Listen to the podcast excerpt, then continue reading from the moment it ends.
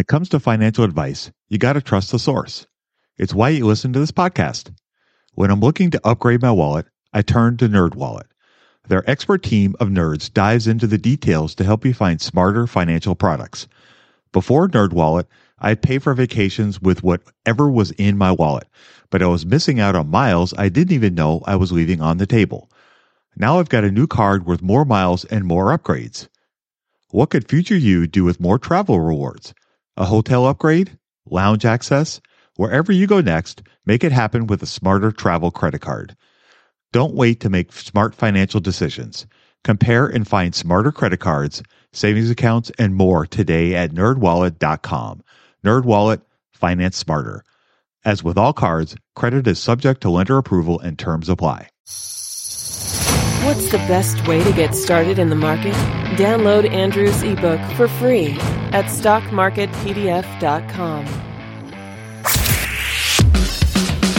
love this podcast because it crushes your dreams of getting rich quick. They actually got me into reading stats for anything. You're tuned in to the Investing for Beginners podcast, Led by Andrew Sather and Dave Ahern. step by step premium investing guidance for beginners. Your path to financial freedom starts now. Starts now.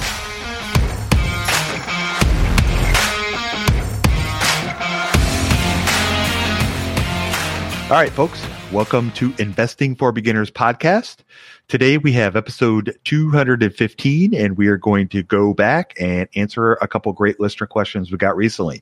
So, without any further ado, I will go ahead and read the first question. So, it's a great one. So, I have Hey, Andrew, my name's Matt. I'm 17 years old and I've been listening to your show for about a week now. I've listened to a lot of what you said, and one thing that seems very important is picking the investment type that suits you best. I've been messing around with the stock market for about a year now, and I finally feel like I've been throat punched enough, like we all do, and I've made the beginner mistakes and got them out of the way. I want to start investing about half of my paycheck, $500, into the stock market every two weeks. Because I have so much time for these stocks to develop, I'm not at all worried about small risks. What do you think the best strategy for me would be? I wouldn't mind spending a couple hours over these two weeks researching companies slash ETF. So I'd really like to know what you have to say. So what are your thoughts on Matt's first part of his question? It's interesting. So I guess, you know, I see you smiling over there about the throw punch. Throw a punch, yeah. If I were to start over and I was 17 years old again, it's hard to say what the best strategy for anybody would be because we're all so different. And it's hard to say what kind of investor you'll be five years from now. It's so uncertain. So I would say right now, what's most interesting and kind of take that path and really go down that rabbit hole and follow your curiosity and try to learn and suck up as much as you can and then invest alongside that. I think that's a great place to start. And understanding the principles of value investing, all that has to offer as a compounder of wealth is also a really great place to start too. And it can kind of work together as you're dipping into the market. Yeah, I would agree with that. And I think he made an interesting observation trying to figure out what kind of investor you are. I think will go a long ways towards helping you and how you do with your investments over a period of time. You don't necessarily need to decide exactly what kind of investor you want to be. And experimenting a little bit may help you figure that out along the way as well. But I think it boils down to a few things. So first of all, you need to be able to find investments or companies that you're going to be comfortable holding for a while and that are not going to cause you to lose sleep at night. And speculating or buying lots of wild and crazy things because you're gambling on the future is maybe not the best approach. I would probably encourage somebody, it's okay to have a little bit of that. And especially when you're young, it probably makes it more exciting and more fun. Certainly, you know, buying the shiny objects and whatnot. But if that's the majority of your focus, then I think you're going to go back to what Matt was talking about with the throat punching because you're going to get a lot of that. And that if you're trying to avoid that, then I think trying to follow the advice and kind of the pattern that we try to advocate, which is the style of value investing. And really what that comes down to is finding a great company, whatever it may be, and buying it for what less than you think it's worth because the company will appreciate over a period of time. And that's how you make those great returns. And if you look at all the investors over a long period of time that have done well, that has really been the focus for those investors is buying something less for what it's valued and then waiting for that to appreciate however that long that may take and then going beyond that. And it's a simple concept. It's not always easy to do for sure, but I think that really boils down to trying to find those kinds of great companies. And if you find a great company that does well over a long period of time, that's really what you're buying is you're not buying a ticker, you're buying the company. And if you keep those kinds of simple ideas in mind, you'll do well over a long period of time.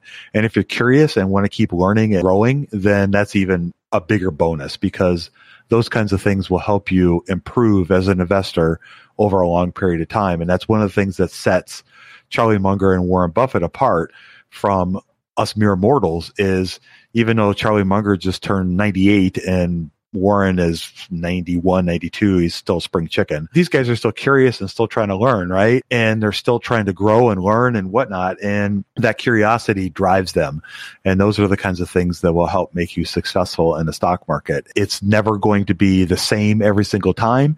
And there's always going to be different situations and different scenarios. And as you've seen over the last year, Matt, you've got throat punched a little bit. I like that. It's, I'm not going to lie. It kind of makes me chuckle, but it's kind of appropriate. And it, depending on what company companies you've bought, there could be different levels of getting punched in the throat. So if you learn from that, those are valuable lessons. Sometimes buying the boring company is the one that's going to give you the greatest returns over a long period of time.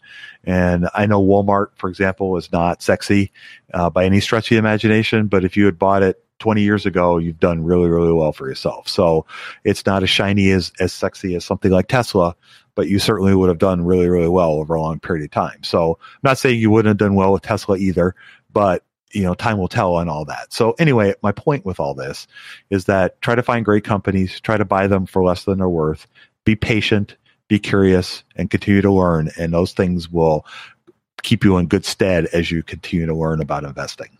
Budgeting was always a challenge for me. I struggled to find the best way to keep track of all of my money not to mention all the time tracking down receipts, cataloging expenses, and trying to figure out what went wrong with my air quote system until Monarch Money. Monarch Money allowed me to easily see what is going on with my finances, helping me get a better handle on my spending, budgets, and more. It's my go to app every day, more so than my bank, because I can quickly see where I am with my budgets and spending, allowing me to invest more and spend time on the things that I want to do. It's my GPS for money. Monarch is the top rated all in one personal finance app. It gives you a comprehensive view of all of your accounts, investments, transactions, and more. Create custom budgets, set goals, and collaborate with your partner. And now get an extended 30-day free trial when you go to monarchmoney.com slash beginners. Unlike other personal finance apps, Monarch's simple, intuitive design makes it so easy to set up, customize, and use. Monarch has built-in features to collaborate with your partner, family, or financial advisor. Invite them to your account at no extra cost, and they'll get their own login info and a joint view of all of your finances. Monarch is the most customizable budgeting app. Change the layout of your dashboard, toggle between light and dark mode, create custom budgets and notifications, set up automatic rules for transactions and notifications, and more. In fact, Monarch Money is one of the first to bring you direct Apple Card, Apple Cash, and savings syncing with the latest iOS 17.4 update. Now you can sync your wallet directly for seamless budgeting. After trying out Monarch for myself, I understand why it's a top rated personal finance app. And right now, get an extended 30 day free trial when you go to monarchmoney.com slash beginners. That's M O N A R C H M O N E Y dot com slash beginners for your extended 30 day free trial. When it comes to financial advice, you got to trust the source. It's why you listen to this podcast. When I'm looking to upgrade my wallet, I turn to NerdWallet. Their expert team of nerds dives into the details to help you find smarter financial products. Before NerdWallet, I'd pay for vacations with whatever was in my wallet, but I was missing out on miles I didn't even know I was leaving on the table. Now I've got a new card worth more miles and more upgrades. What could future you do with more travel rewards? A hotel upgrade? Lounge access? Wherever you go next, make it happen with a smarter travel credit card. Don't wait to make smart financial decisions. Compare and find smarter credit cards, savings accounts, and more today at nerdwallet.com. Nerdwallet, finance smarter. As with all cards, credit is subject to lender approval and terms apply. I want to hit the nail with a hammer a little bit on what you were saying about staying curious. I watched a TED talk the other day. It just kind of popped up on my feed. He was talking. So there's like two trains of thought. There's this one train of thought. It's a book by Gladwell, Malcolm Gladwell. Yeah, yep, yep. Yeah, I've been down the Malcolm Gladwell rabbit hole and I completely blanked on his name. So anyway, his book, he has this concept where he studied a lot of different really high performers and a lot of them found proficiency at what they did at the 10,000 hour mark. And so, you know, obviously putting in a ton of time between athletes and people, musicians in their career, all of these things, they put in like 10,000 hours and then they really became masters.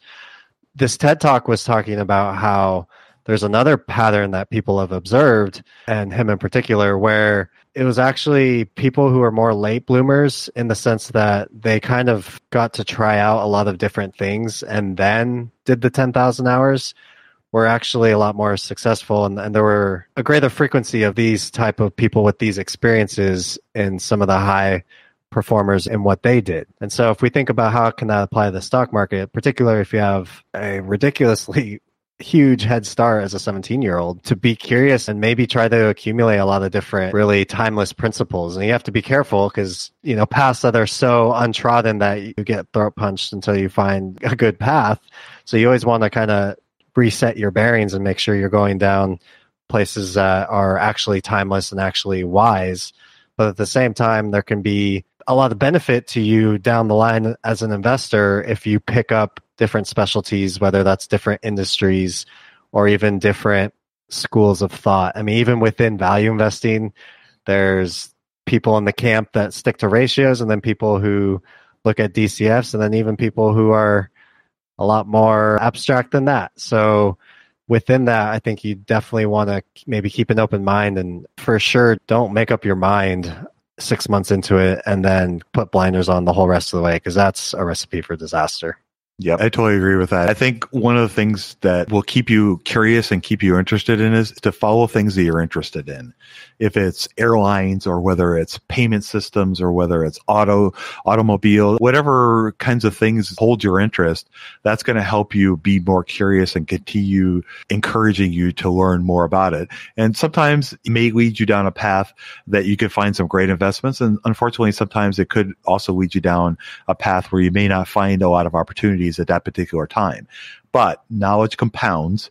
And even if you learn all about the airlines, for example, just as an example, and you can't find anything that you really want to invest in right now, at some point there may be an opportunity to do that. And that knowledge that you've earned by learning more about the airlines will stay with you when that opportunity comes up. It'll be fresher in your mind and you'll be able to grasp some of the ins and outs of that particular sector or industry a lot quicker and a lot easier. So I think following your passions and learning about things that you hold an interest for you will make it a lot more interesting as well. Yep. All right. So that kind of segues this into the second part of Matt's great question. So he'd also like to know what value investing books are most helpful in a sort of checklist way. So thank you for our, our time. So Andrew, I know you have a, a stack there that you could share with us. Yeah, I just went around my living room and started picking stuff up the bookshelf. So I always recommend start with Beating the Street by Peter Lynch, and he has definitely been an advocate of looking for stocks that grow really high, but also you know at a good price, so you're not like overpaying for something. The Warren Buffett way is one I really like a lot. It's not really talked about much. This one's uh, Robert Hagstrom, and there's some really cool case studies in there about some of the great companies he's bought, like the Washington Post. I think Geico's in there. Some great stories and great insights into how he did it. Can't put a book list without Richer, Wiser, Happier. We had William on last week, so we don't need to rehash that one. I really like Vitaliy's book. It's one called The Little Book of Sideways Markets. Mm-hmm. And that one's really great because the way he explains a DCF valuation model, which, by the way, is how companies, most companies are valued on Wall Street. Warren Buffett uses DCFs. He just does them in his head when he looks at companies and, and what they're worth. So that's a super valuable, very entertaining read by Vitaliy. Mm-hmm. Very nice way that he described how to do a DCF.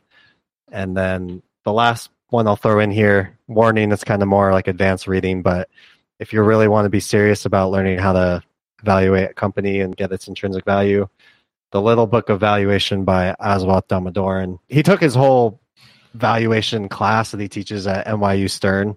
This is my opinion, but he basically took that class, put it into a small little book that's definitely digestible Mhm. and definitely a lot saves a lot more time than than sitting through hundreds of hours. But those are some great places to start. And I think, man, if I had this stack of books and you know focus on these versus like all the other crap that's out there, it would have been really helpful. Yeah, that's a great list. A couple books I guess I would probably add to those would be the Joel Greenblatt book, uh, So You Can Be a Stock Market Genius Too. Uh, I think that's a fantastic book and it's really easy to read. And he explains some very basic concepts in a very eloquent way that I think for lay people, it makes it really easy to understand, especially talking about how finance works and how value in companies can work.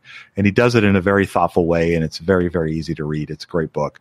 Another one that I really like is uh, The Dhandho Investor by Mohnish Pabrai. Again, another very easy to read book and it does a great job of explaining kind of the the whole concept of buying companies for less than they're worth and it's fantastic it's a very easy to read is one of the first books i read uh, of course there's the intelligent investor as well and then i think the last book that i would probably recommend would be is uh, Warren Buffett's shareholder letters. You can buy it in book form, but you can also go to berkshirehathaway.com and download every single shareholder letter that he's ever written. And I worked through those a couple years ago during COVID, the beginnings of COVID, and they were very illuminative and very illustrative, and they're a great resource to kind of learn how Buffett thinks. And as you work through the many years that he wrote the letters, you don't have to do every single year like I did, but it definitely is very, very helpful. Yeah, those are great. All right. So hopefully that helps you, Matt. And uh, thanks for the great question. All right. So let's move on to the next uh, question we got. So we have Hello. I've been trying to locate stocks that Wall Street has turned their back on. Solid, boring companies.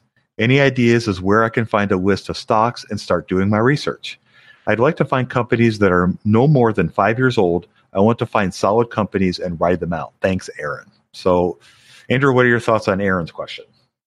So we haven't mentioned a website called Finviz in a while. So maybe if you're a newer listener, you're not familiar, but there's a free website. It's called finviz.com, F-I-N-V-I-Z. And you can get a whole list of pretty much anything that's traded in the United States. If it's on the NYSE, it's going to be on there. And then you can start to filter based on lots of different criteria. So you can go big stocks, or big companies, small companies, stocks that have been up for the year, stocks have been down for the year more of the traditional ratios that we've talked about, like the price earnings ratio, you can filter based on that. And so that's where you can start a list of stocks. What I've been liking to do lately is I like to sort by industry. Mm-hmm. So, like whether that's energy or financials, or even if you want to go into the individual industries within those sectors, you can do that too. So, you could sort for like video game developers or something and, and that would be on there that's a very cool thing to do because you get that list and it gives you places to go for further research. From there i would try to go for a 10k i mean if you're really going to be serious about this you probably should be reading 10ks which is an annual report of a company.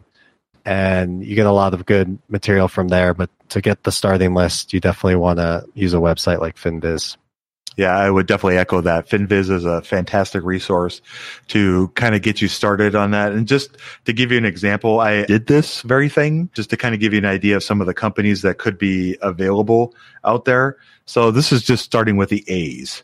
So we got companies like Advanced Auto Parts, AbbVie, Albertson Companies, which is the grocery store, Archer Daniel Midland, American Express, Aflac, Allstate. These are just in the A's. And these would definitely probably all qualify as solid, boring companies. uh, they're not flashy. They don't have high ratios. And all I did was use finviz.com.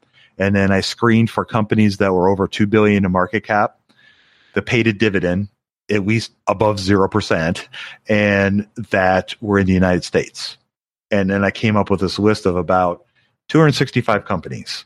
So just doing something simple like that can give you a list of 265 potential companies that you could research. Trying to find companies that maybe are f- no more than five years old, that might be a bit of a struggle for the solid, boring companies kind of idea. If you're looking for companies that Wall Street has turned their back on. There's other ways to do that as well. One of the ways that I know Mohnish Pabrai has talked about is looking at companies that are at their 52 week low. So in other words, there's you can go on Google and you could just type in companies at their 52 week low and it'll show you companies that are selling for the lowest price that they sold at in a year. And you can find companies like that that will show you you know some of the companies that maybe wall street has turned their back on. A lot of times wall street will turn their back on out of favor companies sometimes it's a company sometimes it's a sector and banking in particular or insurance companies recently have kind of been on the outs with Wall Street, particularly since 2008, 2009 period.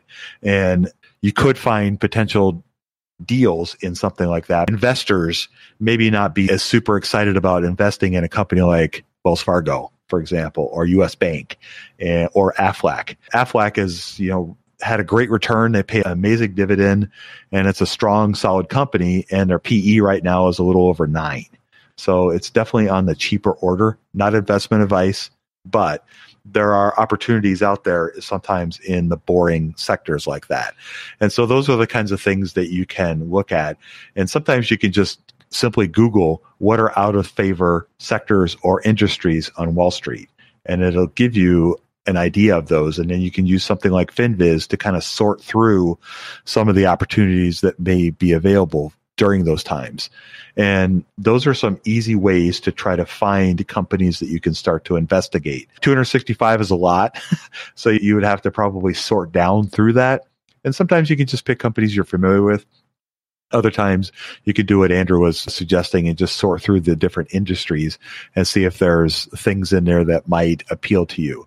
The other opportunity is you can look at companies that have been really beaten down recently and see if there's nuggets in there that could be worth something. You know, recently we've talked about this in the past that there are a few companies that have really been beaten down over the last few months for a variety of reasons. And you can investigate those and see if maybe Wall Street is being overly pessimistic about them or not. But they are good places to look for different information. I was clicking around just because I thought maybe this was a feature. You can go in FinViz and they do have a 52 week high low option.